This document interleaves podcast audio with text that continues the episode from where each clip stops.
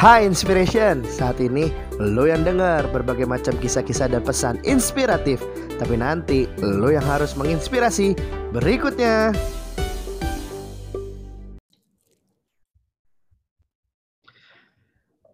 Halo Inspiration, kita ketemu lagi hari ini dan kita akan bahas sesuatu yang seru banget yang mungkin kurang familiar di anak-anak muda tapi ini adalah sesuatu yang penting juga bagi kekristenan. Jadi kita mau bahas tentang sesuatu lah pokoknya kita kenalan dulu aja sama orang yang sudah ada di ujung sana, di ujung mana ini ya.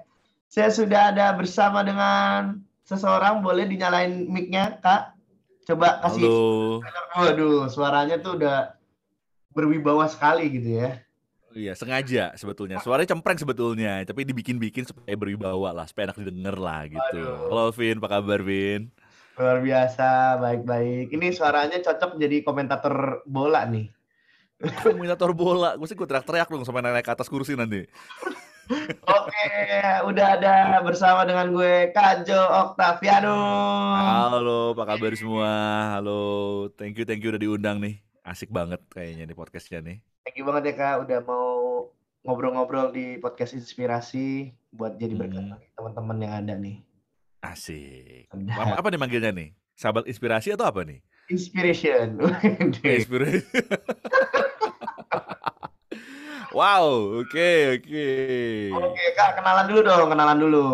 Apa ya? Oh ya kenalan dulu ya. Oke, Ya. halo apa kabar? Nama gue Jo, uh, Jo Eh, nama asli gue sebenarnya Johannes, tapi Oh, kalau lu tahu kan, kalau nama Johannes itu kan pasaran banget gitu Iya, kan. iya, Apalagi dulu waktu gue sekolah, yang nama Johannes itu ada tiga dulu tuh. hmm.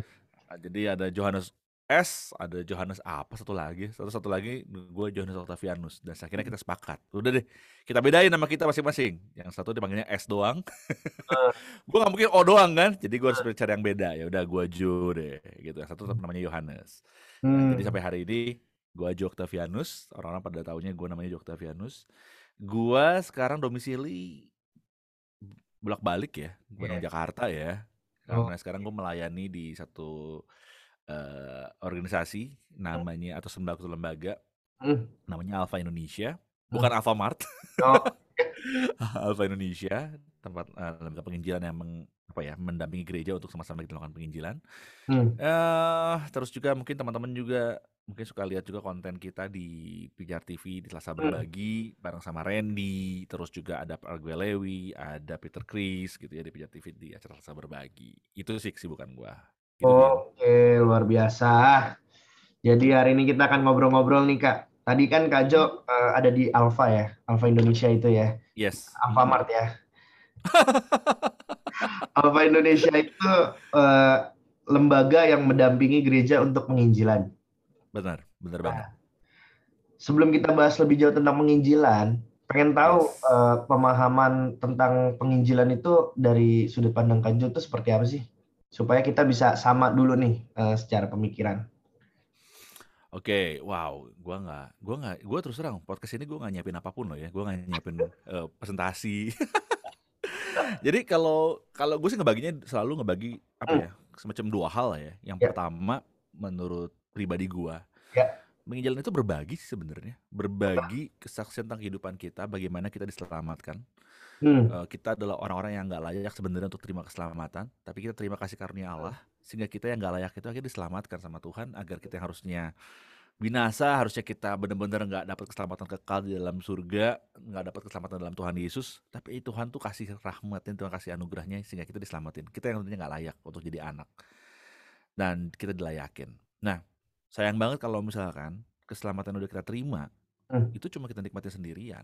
Buat Hmm. gua betapa egoisnya kita gitu loh. Betapa egoisnya kita kalau kita udah terima keselamatan terus kita cuma bisa nikmati sendiri. Kita yang tahu bahagianya, kita tahu nikmatnya, kita tahu bahwa setelah kehidupan yang sementara di dunia ini ada kehidupan yang lebih kekal dan kehidupan yang luar biasa. Sedangkan kalau kita nggak percaya Yesus, ada lagi yang kekal satu lagi tapi kematian kekal gitu kan. Ya. Kayaknya egois banget ya. Gue bisa main bareng, bisa ngopi bareng sama teman gue. Sedangkan gue ke surga, teman gue mati sebelum kematian kekal. Hmm. Dan pengertian rohaninya sebenarnya lebih dari sekedar surga dan neraka kan. Hmm. Pengertian rohani sebenarnya lebih ke gimana lu uh, sudah percaya Kristus, sebenarnya Tuhan memberikan kita hak sebuah hak yang luar Hmm. biasa yaitu apa? Hak untuk memberitakan kabar baik dalam amanat agung itu sendiri. Kenapa gue menyebut itu hak? Karena kewajiban itu beban. Ya. Hak itu adalah bagian yang kita bisa dapetin. Itu bah, namanya hak ya. Hak tuh Ya. ya it's it's my right gitu loh. Inilah adalah hak gua untuk bisa ngebagiin Hmm. uh, kabar baik melalui amat agung atau perintahnya Tuhan di situ gitu kan. Hmm. Nah, kalau Tuhan udah kasih amat agung itu buat kita untuk pergilah dan jadikanlah semua bangsa muridku. Hmm. Matius 28 itu bukan sekedar tulisan di dalam Alkitab yang cuma kita baca sekali lalu kita pindah ke Markus. Hmm. Tapi itu adalah kata-kata dalam Alkitab yang punya janji di dalamnya. Janjinya apa sih? Aku akan menyertai kamu sampai pada akhir zaman. Aku akan menyertai kamu sampai berkesudahan. Kita cuma pengen pegang penyertaan Tuhan yang sempurna itu kan. Ya. Tapi kita lupa bahwa penyertaan Tuhan itu yang sampai akhir zaman atau sampai berkesudahan itu itu terjadi karena Hmm. karena apa? Karena kita pergi dan jadikanlah sebuah bangsa muridku. Ya. Dan kita nggak perlu khawatir dalam melakukannya. Kenapa? Karena ada Tuhan yang menyertai Hmm. Sebagai orang percaya. So itu yang gue percaya ya. Kenapa kita harus ngebagiin iman kita kepada uh, banyak orang. Ngebagiin iman bukan berarti kita sedang memindahkan seseorang dari satu agama A ke B atau keyakinan A ke B. Enggak. Bagian iman itu adalah menceritakan kabar sukacita, menceritakan bahwa ada kemenangan yang gue nggak mau nikmati gue sendirian. Tapi gue pengen juga orang dekat gue juga bisa menikmati sukacita yang gue dapetin. Supaya mereka juga bisa merasakan sukacita seperti yang gue dapetin. Gitu sih kurang lebih. Vin. Oke, wah luar biasa. Kayaknya udah penuh banget ya. Apa kita sudah ya? Oke, makasih banget udah dengerin eh, pendengaran kita, pendengaran pembicaraan kita hari ini. luar biasa. Saya sampai terkesima gitu ya. Oh, Nah, tapi Kak Jo gini Kak Jo. Kan kalau ngomongin penginjilan di eh, zamannya atau range usianya Kak Jo mungkin masih sesuatu yang apa ya? Sesuatu yang emang rata-rata mungkin ya. Nggak tahu nih kalau dari pandangan gue ini dari pandangan gue ya. Rata-rata zaman orang maksudnya orang-orang sejamannya Kak Jo itu masih dekat dengan hal ini. Tapi kan kalau generasi sekarang nih kalau ngomongin Tuhan tuh seolah-olah kayaknya nggak asik buat mereka. Ah ntar gue dijauhin sama temen gue ntar nggak asik lah ntar. Hmm, banyak hal lah kayaknya kalau gue cerita tentang Tuhan nggak menarik deh buat hidup dia. Hmm, kayaknya gue lebih menarik kalau gue ngobrol-ngobrol gosip ke atau ngobrolin sesuatu apa yang lagi baru misalkan metaverse gitu kan. Wah kan seru gitu kan. Tapi kalau ngomongin Tuhan kayaknya nggak asik deh. Itu hmm. gimana tuh Kak Jo? Kalau dari Eh, buat gua sih, maksudnya gini ya. Kalau gue boleh cerita, Hmm. eh ya harus cerita ya orang di podcast kan mesti Iya. bercerita ya. Eh gini, Tuhan tuh bawa gua untuk bisa keliling ke berbagai daerah gitu Hmm. ya. Gue udah keliling Indonesia dari Sumatera sampai ke Papua. Wah. Dari gereja berbagai segmentasi dari yang umum, maksudnya dari generasi yang senior kita sampai ke yang muda banget gitu loh sampai teens dan youth. Semuanya punya punya masalah yang sama, Vin. Nggak bukan cuma yang muda doang kok yang punya pikiran kayak begitu. Which is orang-orang tua juga sama kok. Mereka juga punya pikiran bahwa kalau dia cerita tentang iman dia, dia akan kehilangan rekan bisnisnya dia, dia akan kehilangan teman mainnya dia, dia akan kehilangan kesempatan untuk bisa gaul sama banyak orang hanya karena dia cerita tentang Kristus gitu kan. Hmm. Gak ada beda, sama ketakutannya sama, Ya. ketakutannya sama, takut dijauhin. Ya. Gak berani karena kurang pengetahuannya, sama kurang pengetahuan. Ah, gua nggak. Dan yang ketiga, tadi eh, nggak berani karena takut dijauhin, Hmm. kurang pengetahuan karena gua nggak terlalu dekat sama hal yang rohani gitu ya, sehingga gua kayaknya nggak layak untuk bisa cerita tentang Kristus. Yang satu lagi adalah gua nggak holy banget, gua nggak holy enough gitu loh untuk ngelakuin itu, Hmm. untuk ngomongin itu. Ya, ya. Kayaknya kayaknya kok kudus banget ya, kayaknya untuk orang yang kudus banget lah. Hmm. Tiga hal ini tuh eh, nggak cuma anak-anak muda yang punya pikiran kayak gini untuk nggak ngelakuin penginjilan, tapi juga orang-orang tua juga sama. A- Artinya semua manusia punya pikiran yang sama. Hmm. Tuhan pernah bawa gua nggak cuma di Indo, Tuhan pernah bawa gua untuk eh, gua pernah set up tim di Bangladesh, Tuhan Hmm. pernah bawa gua untuk set up di gua pernah belajar di Mesir Hmm. dan gua akhirnya gue bisa simpulin bahwa ha- secara global Hmm. ketakutan tuh sama. Tiga Hmm. hal ini tuh menghantui semua orang di seluruh dunia ini. Hmm. Tapi kalau boleh disimpulin, sebenarnya dari tiga hal ini cuma satu kok. gimana hubungan kita sama Tuhan selama ini sebenarnya. Hmm. Gua kita nggak usah ngomong dulu hal yang rohani deh, dan ini Iya. selalu gua share. Eh, kalau gua punya hubungan yang baik sama Alvin, Ya. gua kenal sama Alvin, misalkan kita udah kenal lama ya, Vin, ya, kayak lu Iya. kenal sama Pastor Ferry misalkan gitu Iya ya. iya. Halo Pastor Ferry, pinjam namanya. Misalkan gua gua kenal sama lu, Vin, udah lama, udah mungkin udah sekitar 10 tahun lah, anggaplah seperti itu. Artinya kalau gua kita udah kenal lama, gua tahu dong potensi lu, gua tahu Ya. kelebihan lu, gua Ya. tahu juga sisi-sisi di mana mungkin Alvin kalau ngomong sesuatu, wah nggak enak banget buat gua, sampai gua nggak terima, mungkin ada hal-hal yang nggak cocok dan segala macamnya. Kita tahu semua akan hal itu. Nah, suatu hari, contohnya misalkan Pastor Ferry Ya. datang ke gue gitu ya, terus dia ngomong sama gue gini, "Ini misalkan ya, tolong jangan dipotong ya, ini ilustrasi." Pastor Ferry ngomong sama gue, "Jo, lu tahu nggak, Alvin itu nggak sebaik yang lu kira. Hmm. Alvin itu ternyata begini begini begini." Iya. Nah, karena gua kenal Alvin, Ya. udah 10 tahun, gua udah kenal Alvin udah lama, gua gaul karib banget sama lu, Vin, Ya udah ya. wah udah udah tahu banget lah lu. Sehingga gua tahu ada omongan-omongan dari orang lain, dalam hal ini Pastor Ferry contohnya, yang itu nggak bener. Hmm. Dan gue bisa counter, Ya "Gini ya. Bro, gua tahu Alvin, Alvin tuh nggak kayak gitu." Dan gua jelasin, Hmm. menurut pandangan gue. Kenapa gue bisa jelasin? Hmm. Karena gue punya hubungan baik sama lu. Ya. Banyak orang nggak berani untuk cerita tentang Yesus Hmm. karena dia mungkin sebenarnya nggak benar-benar kenal siapa Tuhannya. Hmm. Betul betul. Mereka takut kalau ditanya nggak tahu jawabannya. Hmm. Kalau misalkan ada orang nanya tentang Tritunggal, apa yang mesti gue jawab? Hmm. Kalau misalkan ada orang yang nanya tentang hal yang berusaha Alvin tentang apa, misalkan tentang hal ekonominya Alvin misalkan, Hmm. terus gimana gue bisa jawab? Sedangkan gue nggak tahu. Eh, tapi kan gue kenal dia, gue main bareng sama dia, gue tahu kita makan bareng, minum bareng, kita juga kadang-kadang misalkan bisa nginep di mana bareng-bareng, so gue tahu banget lah segala sisinya dari kehidupan uh, Alvin. Jadi Hmm. orang mau ngomong apa pun juga gue tahu jawabannya. Ya. Kalau gue nggak tahu jawabannya tentang Alvin, mungkin gue nggak tahu. Mungkin gue sebenarnya nggak benar-benar deket sama lo. Kalau gue nggak bisa jawab pertanyaan seseorang dan gue memiliki rasa takut karena gue cerita sama seorang lain dan gue takut, mungkin sebetulnya gue nggak benar-benar dekat sama Tuhan sebetulnya.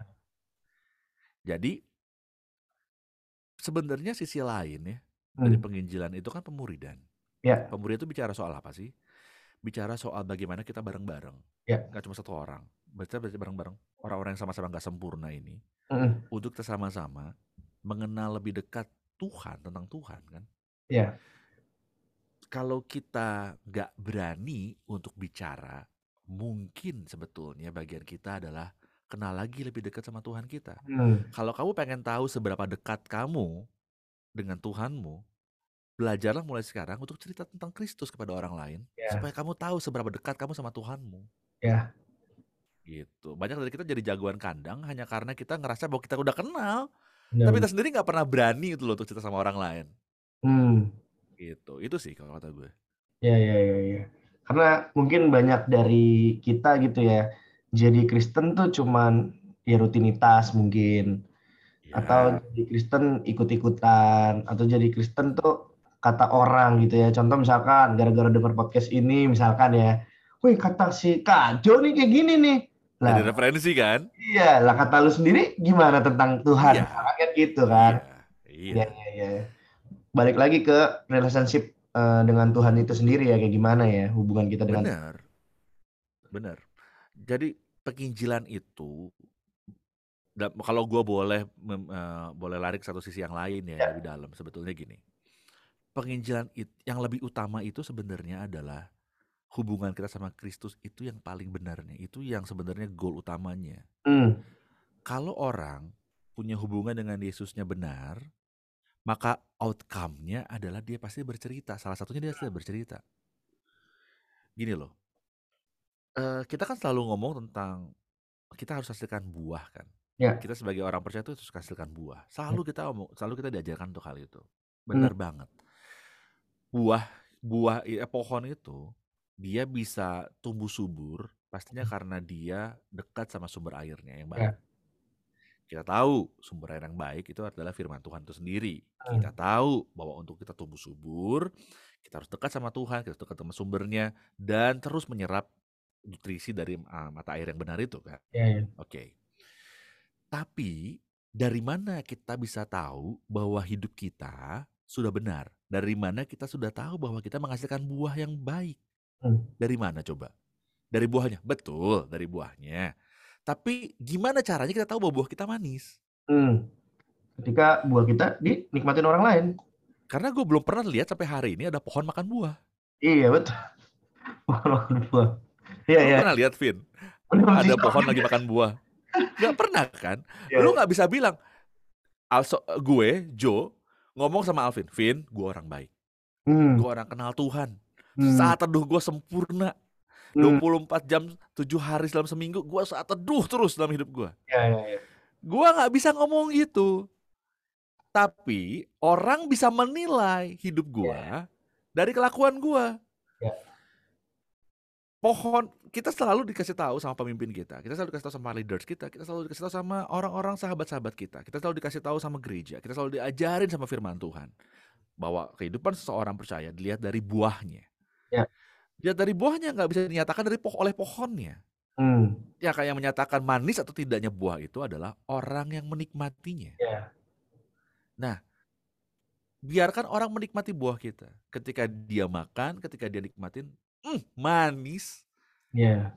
Kita bisa tahu, oh betul, gua punya hubungan dekat sama Tuhan karena orang lain bilang bahwa itu manis. Iya. Nah, dalam konsep kita sebagai manusia, Tuhan itu udah ngajarin kita untuk apa? Selalu berbagi. Iya.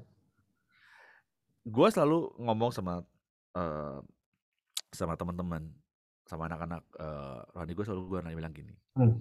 Ada dua hal yang membuat orang bertumbuh. Hmm. Yang pertama adalah dengan kita belajar. Hmm. Kita belajar itu membuat kita bertumbuh by knowledge gitu kan ya. Tapi hal yang kedua yang membuat kita bertumbuh adalah ketika kita memberikan hidup buat orang lain. Hmm. Karena nggak bisa, kita cuma bisa belajar, terima knowledge, tanpa kita men-sharekan, tanpa kita membagikan knowledge tersebut. Lo juga pasti selalu pernah dengar.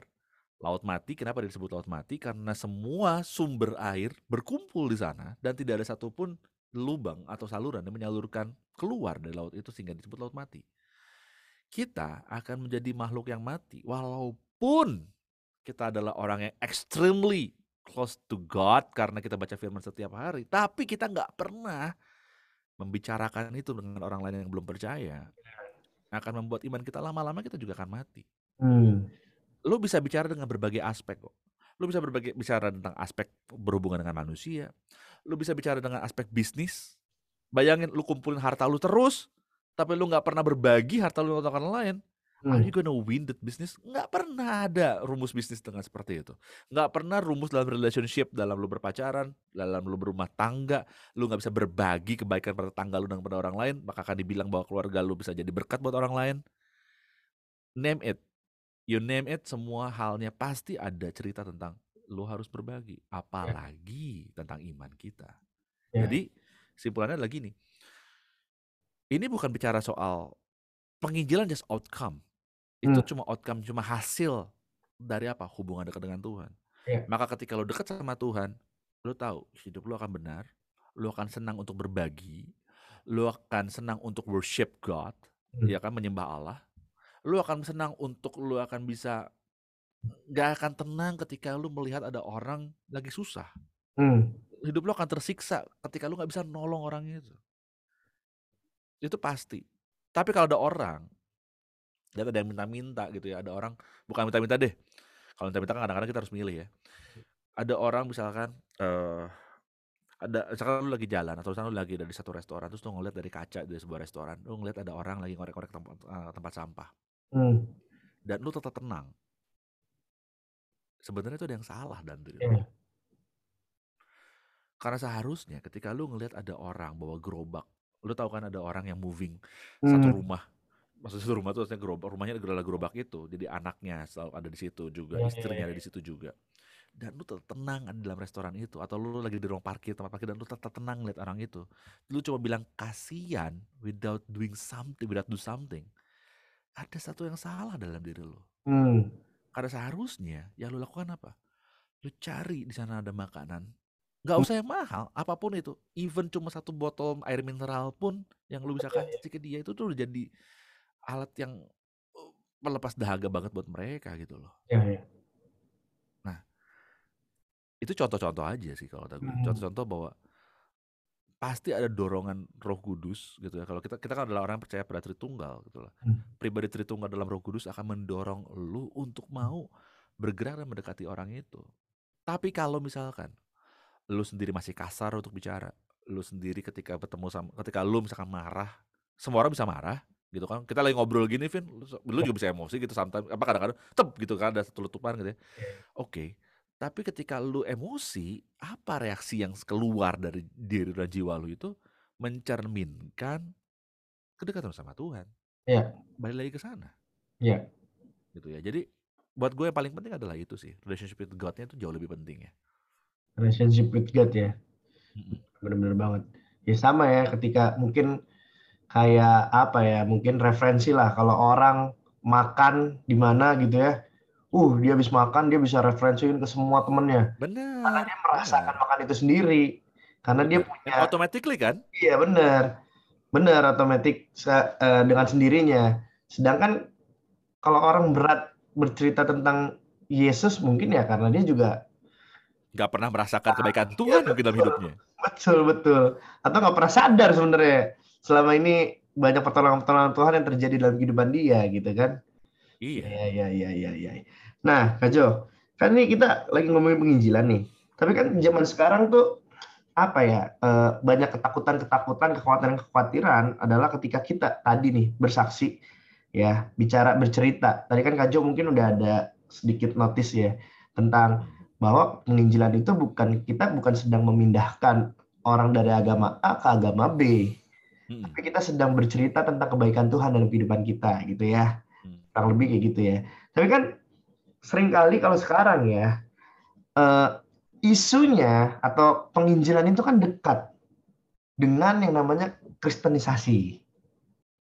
Mm. Nah, menurut Kak Jo sendiri nih, secara yang simpelnya deh, biar teman-teman nih sadar bahwa kristenisasi dan penginjilan itu adalah dua hal yang berbeda.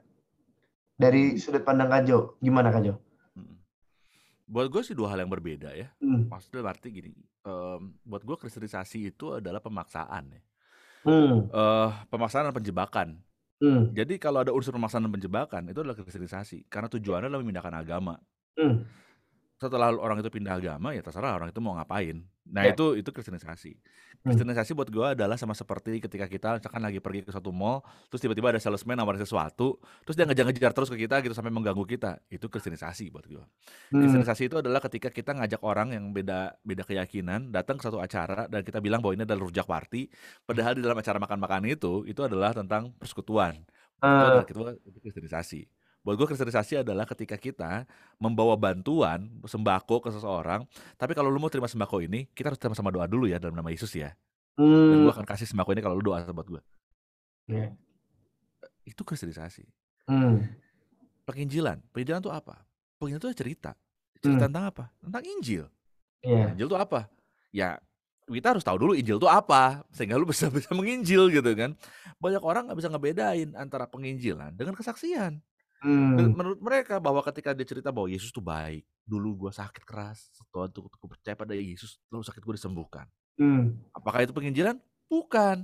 Itu kesaksian. Ya. Kesaksian diperlukan. Iya, untuk apa? Untuk membuka jalan sebagai pintu depan agar Injil bisa masuk. Ya, ya. Ketika orang mau dengar setelah oh wow, mujizat ya, luar biasa, haleluya gitu kan. Dan we talk. Kita cerita tentang apa? Tentang Kristus, tentang Injil. Injil itu apa sih? Bahwa ada satu pribadi yang mengasihi kita. Dia adalah Allah itu sendiri. Dia datang dari surga, datang ke, mengambil mengambil tubuh menjadi menjadi seorang manusia.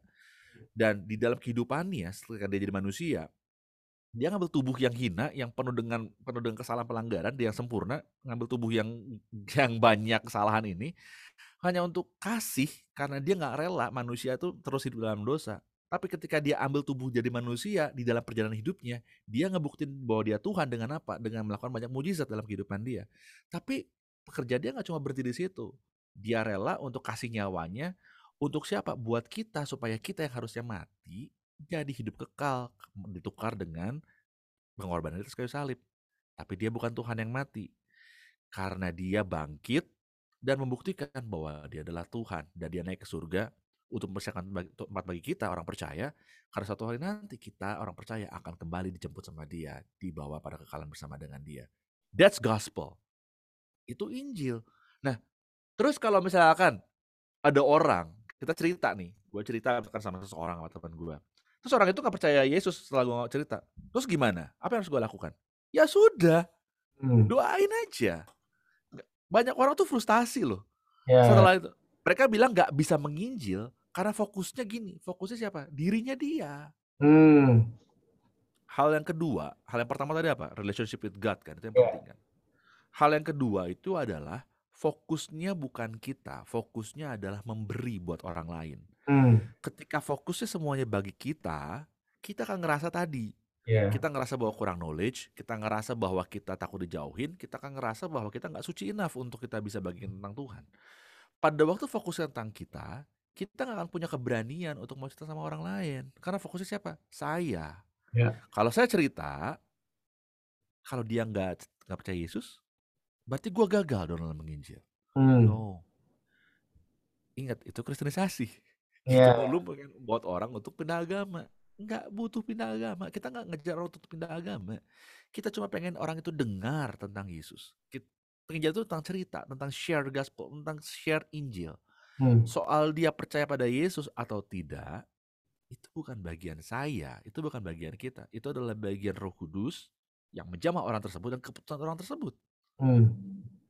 Udah, itu aja. Nah, kalau kita punya pemikiran ini, seharusnya ya kita nggak jadi stressful hanya karena orang itu nggak pernah agama atau enggak. Ya. Kristenisasi lebih memaksakan bahwa konfirmasinya bahwa orang itu percaya Yesus adalah dengan pindah keyakinan. Konfirmasinya harus ada. Sedangkan penginjilan lebih bicara gini. Izinkan saya untuk saya boleh cerita tentang Yesus yang sudah menyerahkan hidup saya kepada kamu supaya kamu pun bisa menerimanya. Tapi keputusan tapi tangan engkau. Dan biarlah roh kudus yang berbicara pada engkau. Ya. Setelah kita berbicara sama dia, kita doakan dia. Doakan dia nggak harus berhadapan sama dia. Sampai lebih banyak kali kita berada, kita berdoa tanpa dia tahu bahwa kita sedang berdoa untuk dia. Gitu sih. Ya ya ya ya. umumnya ya. Benar benar benar. Ya kalau bisa dilihat kan sebenarnya penginjilan uh, Injil sendiri kan itu adalah kabar baik ya. Iya. Seharusnya kalau kita punya kabar baik, kita pasti mau nyampein ke orang lain sih. Terlepas Pastinya gitu ya. Iya, dari respon orang itu terima atau enggak lah. Kita lagi nyampein kabar baik kalau lu nggak suka dengan kabar ini ya udah gitu kan udah kasarnya kan harusnya begitu karena gue lagi nyampein iya. sesuatu yang baik gitu kan sesuatu yang baik nah sering kali makanya kalau gue bilang kalau gue kasih statement gini gimana menurut lo Kak Jo penginjilan tuh fokusnya Yesus sedangkan kristenisasi fokusnya masuk gereja iya gak? iya gak sih ngeri banget sih ya Makanya uh, kalau gue sama El pernah kita pernah bahas ini selasa berbagi, dia bilang bahwa kristenisasi itu lebih ke marketing gereja. Iya, bener. Bagaimana gereja bisa penuh dengan orang-orang. Padahal iya. kalau penginjilan kita menyampaikan ya kabar baik itu sendiri. Kabar baik. Iya. iya. Sisanya Entahnya nanti dia outcome-nya masuk gereja mana ya itu bukan yes. fokusnya. Betul, betul, betul. Iya, iya, gitu. iya, iya. Makanya gue selalu kalau gue nih Kak Jo, biasanya gue selalu apa sih sharing sama anak muda ya uh, membagikan kabar baik apalagi di zaman sekarang tuh mudah ya kakek zaman dulu zaman Paulus Paulus mesti oh, iya. jalan ribuan kilometer dari satu kota ke kota lain ya kan ditolak sana ditolak sini zaman sekarang kita zaman media sosial media sosial punya kita apa yang mau kita update ya suka-suka kita ya ibaratnya Bener kita bisa update galau, kita bisa update maki-maki, kita bisa update marah. Kenapa kita nggak bisa update sesuatu yang memberkati orang lain? Bener. Iya kan? Hmm. Gue sih sering bilang ya, even kalau kita nggak tahu mau update apa deh, ya zaman now kan tinggal repost bisa. Kita lihat aja lah kasarnya ya kalau bisa. Gue nggak nggak jago bikin kata-kata apa segala macam. Ya terlepas bikin kata-kata jago apa enggak lo. Sa kasarnya nih kalau bahasa gue nih nggak tahu nih menurut pandangan Kajo gimana nanti ya lu salah kutip ayat firman Tuhan pun yang gue percaya itu ayat firman Tuhan bisa menjadi berkat buat kehidupan orang lain kok. gue ya, kita salah nih, salah penggalan. Oh, ntar gue kalau potong ntar dibilang nyomot-nyomot. Ini konteksnya nggak sesuai, gue masukin situ. Hmm. Di tengah kesalahan kita, gue yakin Tuhan bisa bekerja juga kok. Iya nggak sih? Benar, benar. Gini, buat gua sih intinya gini. Yang lebih em, kita bisa aja jadi orang yang takut salah dalam mengutip ayat, Hmm. tapi akan lebih salah ketika kita tidak melakukan sesuatu karena kita Ya. takut. Iya kan? Iya, iya. Masa karena ketakutan kita nggak ngapain-ngapain gitu loh. Apa yang lu lakukan? Paling enggak ketika lu salah mengutip dan lu, orang lain menegur lu karena eh lu salah loh itu konteksnya bukan itu. Paling enggak lu belajar. Oh, itu maksudnya. Kita belajar dari kesalahan. Ya. Orang yang berkembang itu belajar dari kesalahan daripada orang takut karena takut melakukan kesalahan nggak berbuat apa-apa. Iya, iya. Betul, betul, betul. Iya, iya, iya. Mantep nih ya. Nah, gua mau nanya lagi nih Kak Jo. Mhm. Ada satu hal yang gue dapati. Apa tuh? Ini kan Kak Jo, contoh nih Kak Jo ya. Kak Jo kan ada di Alpha Indonesia. Alpha Indonesia itu eh, lembaga ya, bukan gereja ya. Iya. Apa lembaga dari gereja? lembaga dari eh, awalnya di Inggris itu lembaga dari gereja, bukan lembaga ya sebenarnya ya, lebih ke movement ya, lebih ke tools ya, tools ya, sebenarnya tools yang dibuat satu gereja di Inggris, lalu karena itu berhasil sehingga itu diadopsi oleh banyak gereja gitu Oh. saat ini, sampai Katolik pun juga menggunakannya. Ya, ya, ya. Karena gini gini, kalau kita apa belajar sejarah dikit tentang gereja misalkan, misionaris-misionaris yang dikirim kan aslinya dikirim dari lembaga-lembaga yang dimiliki oleh gereja aslinya. Ya kan Nah, lembaga lembaga-lembaga penginjilan, lembaga-lembaga misionaris yang dikirim dari gereja. Tapi zaman sekarang, zaman sekarang nih, gue nggak tahu nih, ini ini juga pertanyaan yang pengen gue tanyakan. Banyak gue temukan eh, orang yang apa ya, yang menyatakan dirinya sebuah seorang misionaris atau penginjil yang kerjaannya membagikan kabar baik, keliling keliling ke mana pun, masuk ke mana pun, pergi ke mana pun, gitu ya. Tapi ada satu hal yang selalu didapati yaitu eh, mereka jadi bukan anti ya, jadi jaga jarak mungkin ya dengan gereja Hmm. dengan alasan gini, gua nggak mau ada di sebuah gereja atau di sebuah lembaga organisasi gereja Hmm. supaya ketika gue pergi ke mana pun gue bisa diterima. Hmm. Hmm. Kalau gue ada di dalam gereja, gue ke sini ntar ditolak, ntar gue ke sini ditolak. Hmm. Nah, Batasi. Ya, menurut Kajo sendiri, apakah emang rata-rata penginjil misionaris emang begitu atau gimana nih? Ini pertanyaan agak ini ya, agak ribet yang ini ya. Enggak deh. Gimana kalau kita menekan dulu penyembahan dulu dua lagu? Jadi gini, eh di dalam dunia persilatan gereja ini ya, dalam dunia pelayanan ini ada cerita perubah dari cerita kuno yang nggak pernah habis-habisnya adalah perselisihan antara bukan perselisihan ya, per apa ya, eh, perbedaan pendapat antara gereja dengan para church. Jadi Hmm. church dengan para church, dengan gereja dengan gereja-gereja eh, lembaga-lembaga pelayanan non gereja gitu lah ya. Ya. Nah, apa sih eh, perang apa ya disebutnya ya eh, yang tidak pernah berkesudahan itu apa sih yang diributin sebenarnya? Hmm. Gereja selalu eh, gini, para church atau lembaga rohani non gereja Hmm. selalu menganggap bahwa gereja itu tidak menginjil, tidak mau keluar untuk melakukan untuk menjalankan kabar baik. Hmm. Di satu sisi, gereja mencurigai para church berusaha untuk membuat orang dalam gereja untuk keluar dari gereja. Hmm. Dan itu adalah pertarungan yang nggak pernah berhenti sampai hari ini. Jadi kalau misalkan ada para church gitu ya, datang ke gereja, selalu ya itu yang dicurigai bahwa ini jangan-jangan dia mau bawa jemaat untuk keluar dari gereja lalu bikin komunitas baru di luar gereja. Hmm. Kenapa ini terjadi ya? Karena memang tadi dua hal tadi, dua pandangan yang berbeda tadi.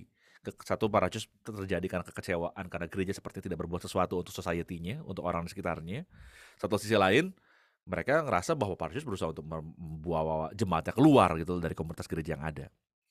Nah, jadi jadi sebenarnya semestinya gimana? Yang yang mesti terjadi adalah gini sebetulnya. Kalau orang yang ada di church saat ini, dia harusnya sadar bahwa kesuksesan seseorang dalam pelayanan itu adalah ketika dia pertama, dia bisa melengkapi gereja Tuhan. Hmm.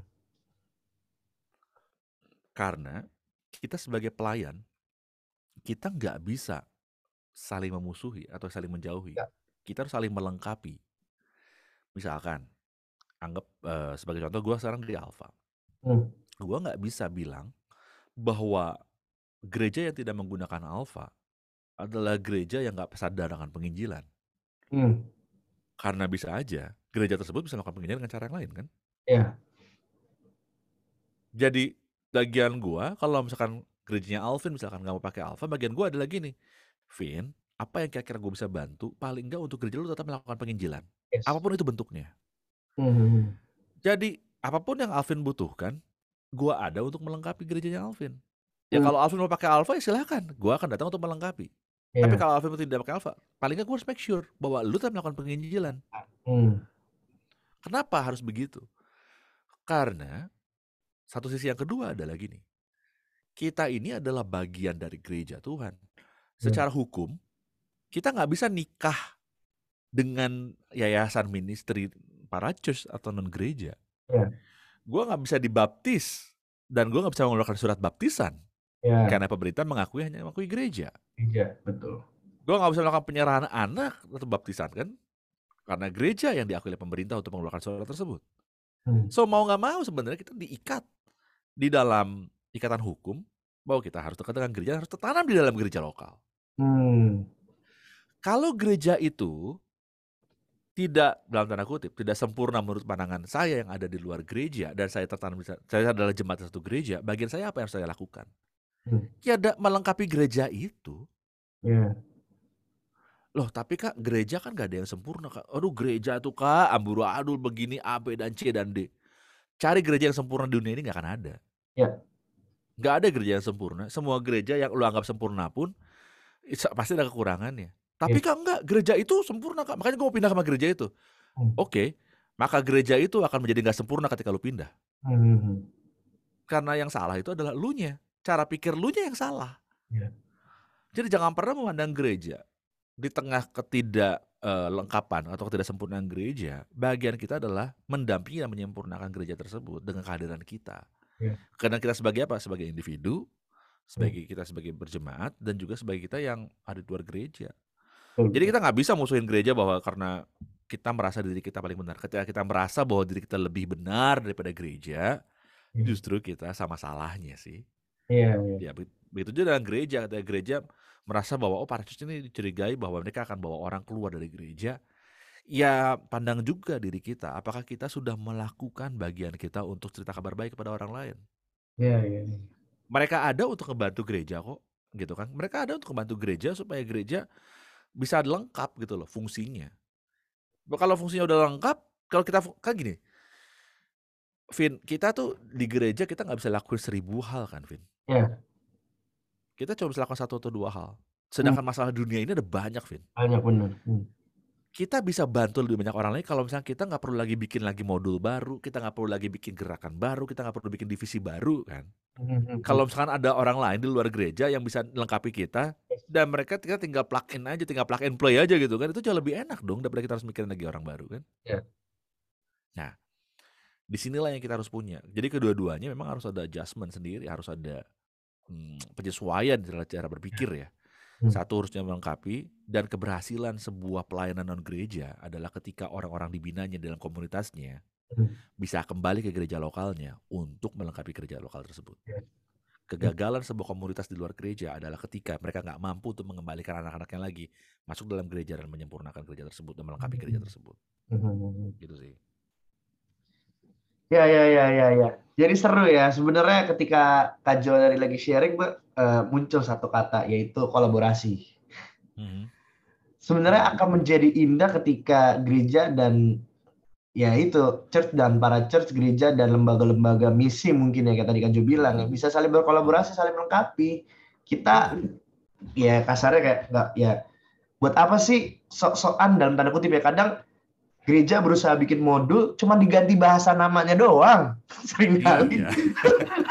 sebenarnya mah iya isinya sama. Ada adaptasi Iya. dari yang A biar nggak kelihatan kita ngambil modul yang A gue ubah namanya dah ubah bahasanya dah. Kelihatannya jadi beda. Padahal Iya. esensinya semua sama. Buat apa sih Iya. ribet-ribet? Dalam tanda kutip ya berusaha ganti packaging kalau yang diambil kue orang lain sebenarnya kan gitu kan Orang Kenapa sama nggak? aja kok gitu kan. Kenapa Iya. ada kayak zaman sekarang? Sekarang dunia ngerti tentang satu hal itu kolaborasi. Iya, benar. Iya, kemarin gue lihat uh, yang ekstrim-ekstrim ya. Hmm. Produk misalkan sama-sama produk fashion bisa saling kolaborasi. Itu kan hmm. masuk akal ya. Nah, ini kalau seharusnya kalau dari segi saingan bisnis, uh. ini kan saingan. Malah iya. kolaborasi, aneh gitu kan. Iya. Kemarin gue lihat brand sepatu lokal kolaborasi sama sendal swallow. Ah, seriusan? Kalau sendal jepit. Gimana kolaborasinya? Jadi mereka uh. sepatu swallow. Jadi sepatu ada kesan sendal swallownya. Wow. Nah, itu wow. kan lucu ya. Sesuatu yang kayak, hah? Ya bener sih. Iya, iya, iya. iya. Tapi dua pihak diuntungkan kan dari penjualan itu kan ya. akhirnya kan? Baru uh, open, dia kan open kayak misalkan pre-launch nih, sepuluh ribu pasang. Dua menit atau tiga menit, sold out. Uh, seriusan lu. Ya, setelah ini silakan teman-teman yang dengerin podcast ini silakan Google kolaborasi Swelo dengan sepatu apa silakan. Soalnya saya liatin lokalnya itu sering kolaborasi. Ya kalau misalkan contoh dia kolaborasi sama biskuit, biskuit uh, apa sih yang disalut coklat itu yang terkenal dari Mayora. Uh, biskuit. Aduh, better. Oke. Okay. Oh iya ya, better. Nah, Better, itu kan, ya benar-benar. Benar. Kalau dilihat dari segi bisnis ya mereka nggak head to head. Tapi kan kalau yeah. ini brand sepatu, brand fashion, sama sendal, sama sendal yang emang sebenarnya mereka bisa saling ketemu. Kalau misalkan brand ini keluarin sendal, yang brand ini keluarin sepatu, kan ketemu. Tapi dunia iya. aja bisa gitu kak. Iya, benar. Nah, yang jadi aneh ketika gereja dan semua lembaga-lembaga kerohanian tidak bisa bergandengan tangan sih kalau menurut saya ya akan langkah iya. baiknya, yeah. langkah indahnya ketika semua itu terjadi. Soalnya kan kita ngomong di sini enak nih. Karena pembahasannya kita berdua ya kan. Yo, Tapi gue belajar dari gue belajar dari gembala gue kan gue yeah. uh, gembala sama Pastor Andi Setiawan. Hmm. Jadi suatu hari gue ngobrol sama gue punya kesempatan untuk ngobrol sama Pastor Andi. Uh, kok uh, gimana sih metode penginjilan di gereja kita gitu kan? Yeah. Terus dia bilang kita nggak punya jadi bisa dibilang lah secara ini secara apa ya secara teman ke teman lah ngomongnya gitu ya. Walaupun secara organisasi ada divisi ada departemen penginjilan kan pastinya kan ya. Tapi buat gue gini, ini nih setiap jemaat di dalam gereja ini mereka udah punya cara untuk mereka bisa menjangkau dengan cara mereka masing-masing. Hmm. So buat apa kita harus bikin lagi satu divisi hmm. baru dengan cara yang baru? Kenapa enggak kita memperkenalkan orang-orang yang sudah bergerak dalam penginjilan dalam gereja ini kita kita kita angkat mereka supaya orang jemaat itu pada tahu ya. sehingga setiap jemaat itu bisa support Hmm. Penginjilan mereka gitu loh. Kita tahu bahwa kita ngapain juga bikin sesuatu yang baru, kalaupun ternyata di di, di kita sendiri sudah ada banyak, ya udah support ya. aja mereka gitu loh, tanpa nah. harus dijauhin. Betul, betul. Nah kita kan cenderung ngejauhin ya. Nah itu gue hmm. belajar dari situ. Nah ini harus dilakukan ya kolaborasi tadi gitu loh. Ya. Kolaborasi itu akan menghasilkan output yang luar biasa. Ya. Gitu kan. Itu aja sih sebenarnya benar sih kata lo. Ya. Orang industri sekarang udah bisa kolaborasi satu dengan yang lainnya kok kita malah terbalik ya harusnya justru kita ngasih inspirasi Bener. kolaborasi itu sama orang lain kolaborasi ya kan karena hmm. kalau dari yang gue dapati kolaborasi kan menghasilkan energi ya uh nah, benar sendiri sama kita bersama tuh beda benar Lemba, satu lembaga dengan dua lembaga bersatu mungkin kekuatannya juga beda beda banget ya. banget banget iya iya ya. jadi wow. pembahasan ini nih sebenarnya seru ya Mudah-mudahan yang dengar banyak banyak ini nih pemimpin-pemimpin gereja dan penginjil-penginjil. ya paling enggak harapan gua sih orang-anak muda ya udah punya udah punya pemikiran dari sekarang kita tanemin dari sekarang supaya nanti mereka satu hari nanti jadi pemimpin mereka tahu gitu value yang benar seperti apa. Ya generasi muda sekarang kan lebih kritis ya seharusnya mereka juga bisa berpikir rasional lah lebih melihat secara luas ya. Gitu. Iya benar. Benar. Padahal iya padahal seru sih gue juga kalau gue secara pribadi kak juga gue juga lagi apa ya lagi melihat apa yang gereja bisa lakukan untuk berkolaborasi ya hmm. khususnya untuk penjangkauan ya karena hmm. mungkin ya mungkin ya mungkin mungkin karena banyak gereja juga selama ini ketika mereka berkolaborasi ujung-ujungnya tarik-tarikan jemaat misalkan. Iya, kalau bahasanya bahasa itu ya yang dipakai. Cuman balik lagi ya prinsipnya kalau kalau kita menyadari bahwa semua domba ini milik Tuhan, kita ini hanya pengelola, mestinya kita nggak akan marah ya ketika Tuhan mempercayakan domba itu mungkin dikelola oleh gembala yang lain misalkan. Dengan bahasa halusnya gitu ya. Tapi akan jadi masalah kan ketika kita ngerasa memiliki, ya nggak sih? Seharusnya kan seorang penginjil, nih, nih, nih, uh, pengen dengar dari hati seorang penginjil gitu ya. Seharusnya seorang penginjil kan juga punya hal yang sama. Hmm. Maksudnya uh, akan menjadi bahaya kalau kita punya rasa memiliki terhadap seseorang. Gila, ini hasil gua nih. Dia bisa kenal Yesus. Gua kalau nggak karena gue, nggak bisa. Itu kan bahaya banget ya nggak sih, Kak? Ya itulah makanya kalau kata gue tadi kan, segala sesuatu yang sentralnya sentralnya adalah kita gitu loh, sentral adalah saya. Ya. Itu sebenarnya kita lagi ngancun diri kita sendiri kok sebenarnya kok. Dan nggak ada hal yang baik yang bisa dihasilkan ketika kita hmm. orientasinya adalah diri kita sendiri. Iya. Contohnya gini, uh, apakah persaingan dalam tanda kutip ya, persaingan seperti persaingan gereja A dan gereja B itu hanya untuk gereja? Enggak juga di dalam lembaga non gereja juga sama kok gitu yeah. kan artinya gini kalau gue boleh artiin hmm. bahwa yang namanya takut bersaing dan segala macam itu nggak cuma milik gereja itu itu adalah ada natur dosa dalam kehidupan kita yang ikat itu semua gitu loh. So nggak ada jadi nggak ada pentingnya lagi kan gereja mencurigai non gereja dan gereja mencurigai mencurigai gereja kan. Lebih baik kita bersama-sama aja ngelakuinnya kan karena kita punya musuh yang sama. Dalam tanda kutip ya bukan musuh artinya enemy the real enemy bukan itu intinya. Nah kalau gitu ceritanya kenapa enggak saat ini kita apa ya ya udah gitu loh blend aja ngelakuin halnya bareng-bareng bersama-sama aja itu jauh lebih baik kan jauh lebih bisa kita bisa jangkau lebih efektif ya. orang-orang yeah. karena gini sekarang kita menjangkau orang. Kita menjangkau orang. Gue adalah orang yang percaya bahwa seseorang yang mampu untuk menginjil tapi nggak mampu untuk memuridkan itu sama seperti perempuan yang rela untuk melahirkan tapi nggak mampu untuk nggak mau untuk membesarkan anak. Hmm. Tempat yang paling ideal untuk bisa orang bertumbuh hanya di gereja.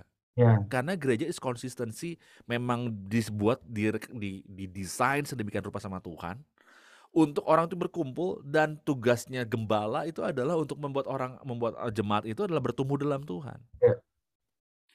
Cirinya orang bertumbuh salah satunya adalah dia akan cerita tentang kabar baik itu kepada orang lain kan. Ya. Nah, ketika ada orang cerita, maka dia bagian lain apa?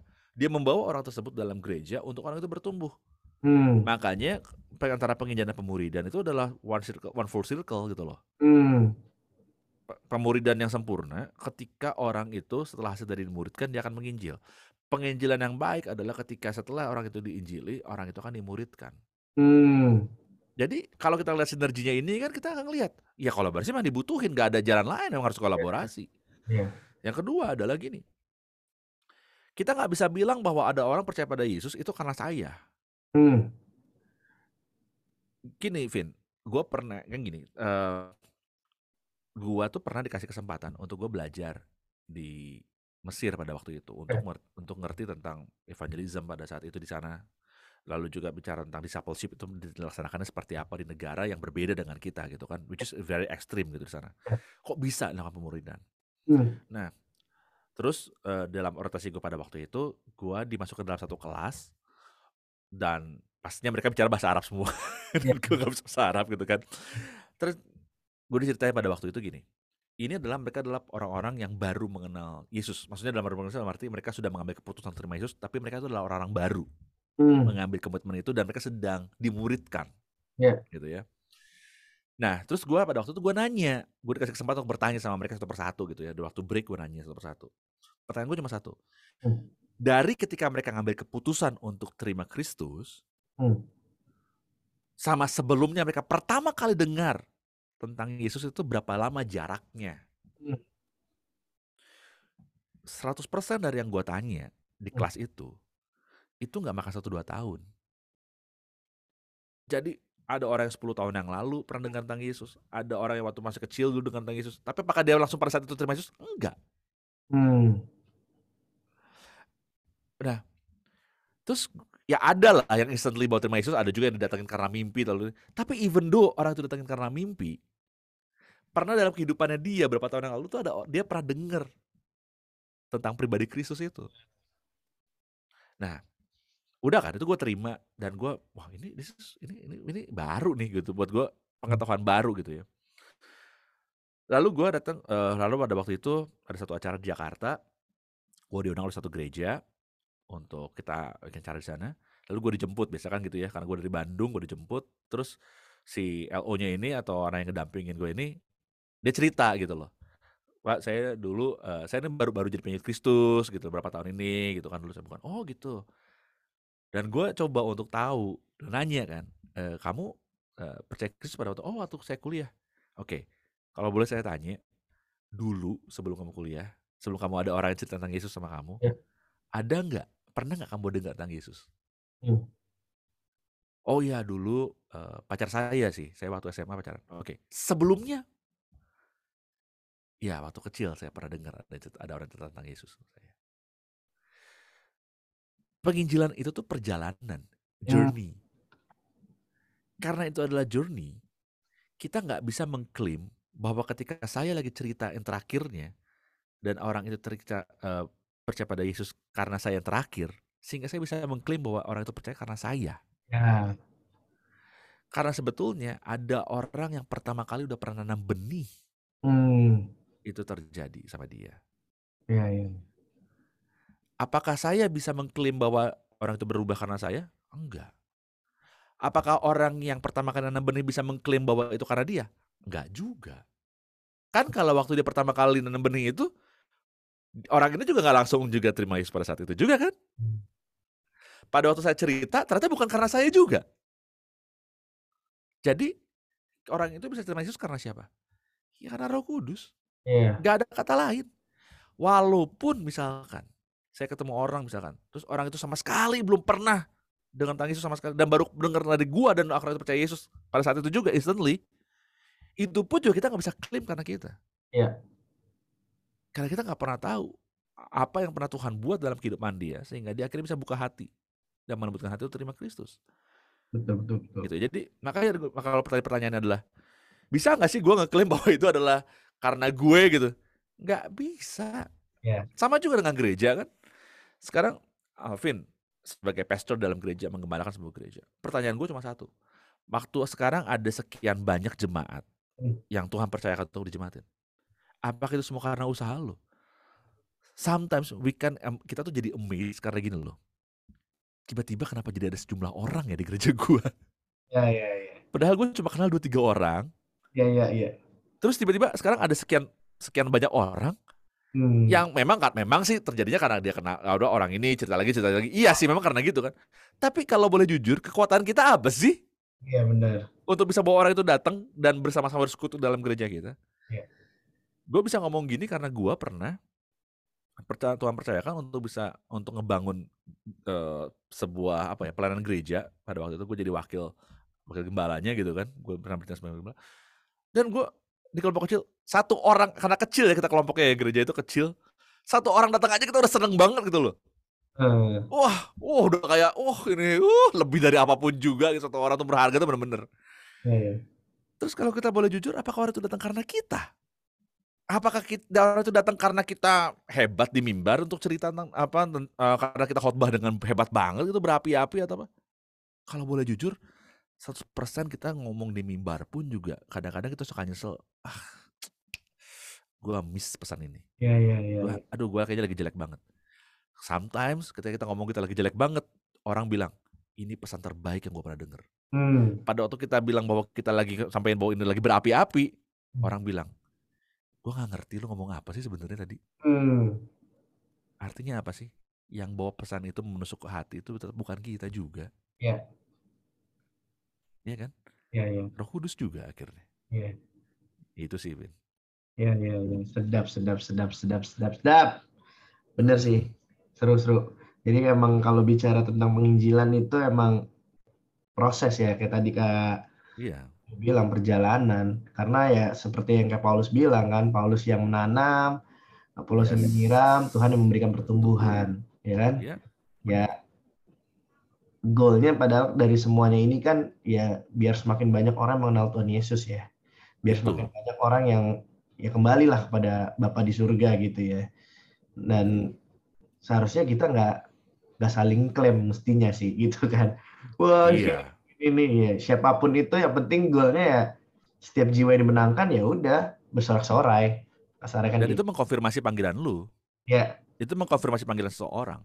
Ya, Kalau memang pang- Tuhan memang panggil dia murni as a pastor, ya, dan kita yakin bahwa kita nggak perlu takut karena Tuhan yang pelihara hidup kita, Ya. maka kita pun juga nggak perlu takut kalau ada jemaat yang akhirnya pindah ke gereja lain.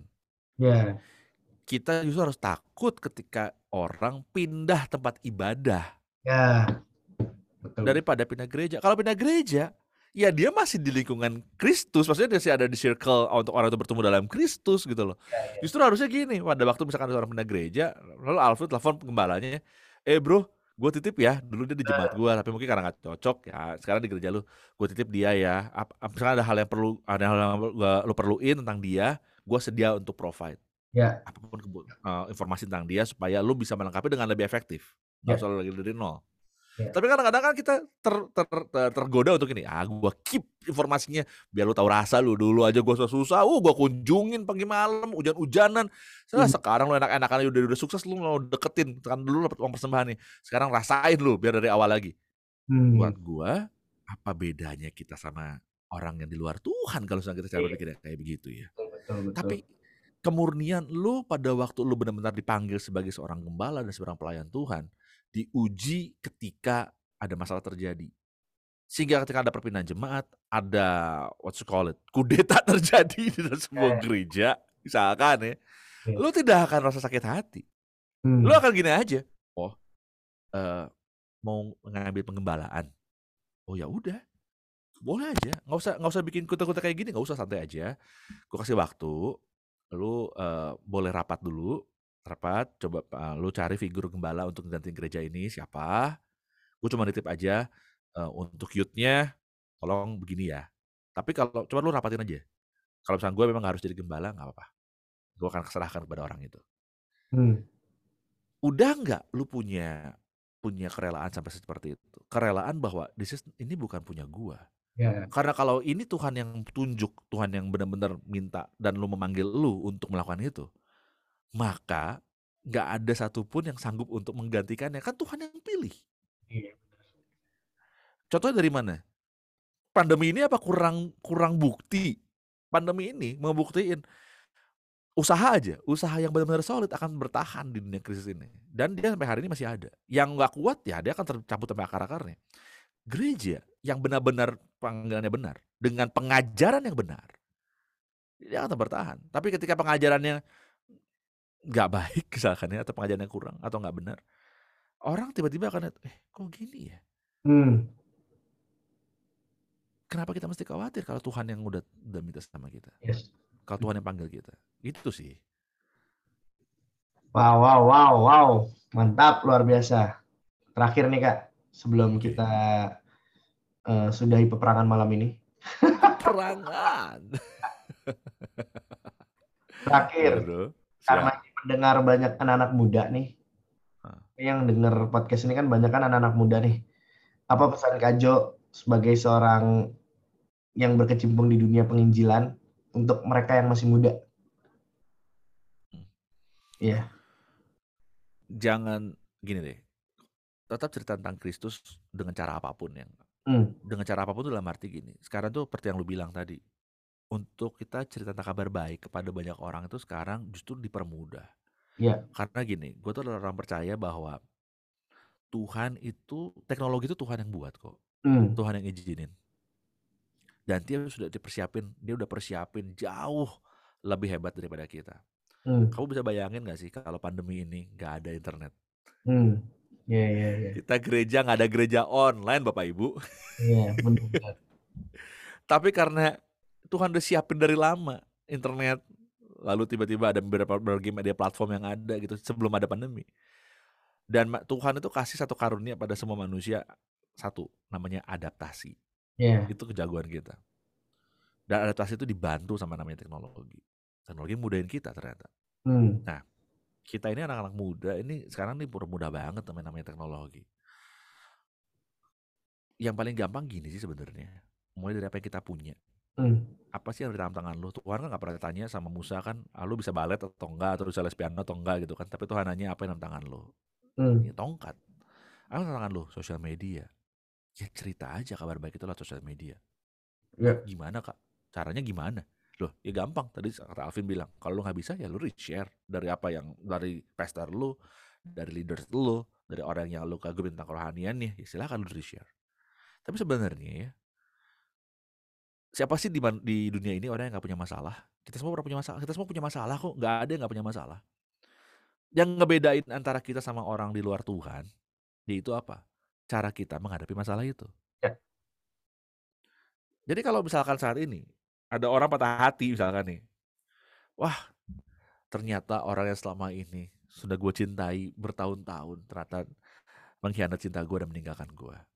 Hmm. Wah kata-kata alainya gitu ya dia tulis di Instagram, dia bikin caption yang bagus, gitu, dia bikin gambar yang bagus untuk menceritakan masalah hidupnya dia. Ya. Apakah orang dalam Tuhan gak punya masalah atau nggak mungkin patah hati lalu resisten sama masalah? Ya enggak. Orang yang eh, orang yang cinta Tuhan juga bisa ngalamin patah hati dan tinggal sama pacarnya bisa juga ngalamin itu gitu kan. Tapi kan gini lo bisa cerita gini kan. Masalah yang sama loh. Ternyata orang yang dicintai sama gue bertahun-tahun. Akhirnya dia mengkhianati gue juga. Tetapi satu hal yang gue percaya, gue punya Yesus yang selalu setia dalam kehidupan gue. Kenapa enggak masalah lo itu jadi kesaksian lo untuk membuktikan bahwa Yesus itu ada? Lewat apa? Lewat hidup lo. Nggak bisa, lo tinggal di-share. Ngasih nggak bisa, lu lihat masalah hidup lu apa yang lagi lu hadapin, jadikan itu kesaksian buat orang lain. Buat kata gua, nggak ada kata nggak bisa. Ya. Yang ada adalah mau atau enggak sebetulnya. Ya, jadi ya, lakuin aja bagian lo. Kalau misalnya nggak bisa nanya, makanya itulah pentingnya lu tertanam di gereja lokal. Ada Hmm. leaders lu, ada para pemimpin lu yang siap untuk memperlengkapi lu. Dan nggak perlu takut sih sama yang namanya gembala ya. Mereka ada justru untuk bisa membina, untuk kita bisa ngembangin potensi kita. Ya. Kalau misalnya mereka nggak bisa jadi jawaban buat lu, ya lihat ada orang-orang di luar sana juga yang siap untuk membantu lu kok. Ya. Ada komunitas-komunitas yang ada untuk membantu lu. Ya. Jadi anak-anak muda buat gue, ya, gunakan sosial media lu, gunakan messengers lu untuk bisa share sebanyak mungkin pesan Tuhan yang Ya. Tuhan taruh. Minimal apa sih? Nah, satu-satunya ya, kita kan sebagai leader selalu ngomong sama anak-anak rohani kita untuk misalkan mereka saat teduh. Apa yang lu dapetin hari ini dari Tuhan? Hmm. Ceritakan itu. Ya. Broadcast itu di messengers lo. Ceritakan itu di sosial media lo. Gak bisa bikin video 15 detik di dalam di dalam story lo. Di video satu menit di dalam reels yang lo. Hmm. Bikin satu menit video di dalam TikTok yang lo. Persembahkan satu menit aja di Hmm. Sosial media lo untuk cerita tentang apa yang lo dapetin dalam satu dulu. Ya. Apakah harus benar? Enggak juga. Kata tadi Alvin udah, udah cerita tadi. Hmm. Ap- cara yang salah, apa bukan cara yang salah. Eh, ayat yang keliru kita kontekskan pun itu Hmm. bisa Tuhan pakai. Kan itu Paulus ya pernah nulis itu. Hmm. Bahkan cara yang salah pun bisa Tuhan pergunakan untuk kemuliaan Allah gitu kan. So nggak perlu takut. Tetap aja kembali lagi. Bukan masalah bisa atau enggak, tapi mau enggak lo melakukannya. Dari hal yang kecil aja. Satu dulu kehidupan pribadi lu lo bagiin. Paling enggak minimal lu share atau ada lagi pada waktu hari Minggu eh, lu ketika dengar ibadah online lu atau ibadah onsite lu ketika lu ibadah lu coba catat poin-poin pentingnya apa yang lu dapetin dalam gereja lu itu dan posting broadcast di di messenger lu ke kontak-kontak lu mau orang itu terima atau enggak itu bukan masalah lu tapi bagian lu adalah lu udah ngebagiin itu sih Vin Iya, sedap. Wuh, luar biasa. Thank you banget nih, Hmm. Kak Jo. oke Kita bro. mau sharing berbagi di podcast inspirasi nih. Mudah-mudahan oke next kita bisa bahas tema-tema yang lebih seru-seru lagi ya. Depannya. pastinya masih ada metaverse yang belum dibahas Wih, metaverse. Wow, thank you banget buat Kak Jo dan thank you banget buat teman-teman yang sudah mendengarkan podcast hari ini dan sampai jumpa di episode berikutnya. God bless you.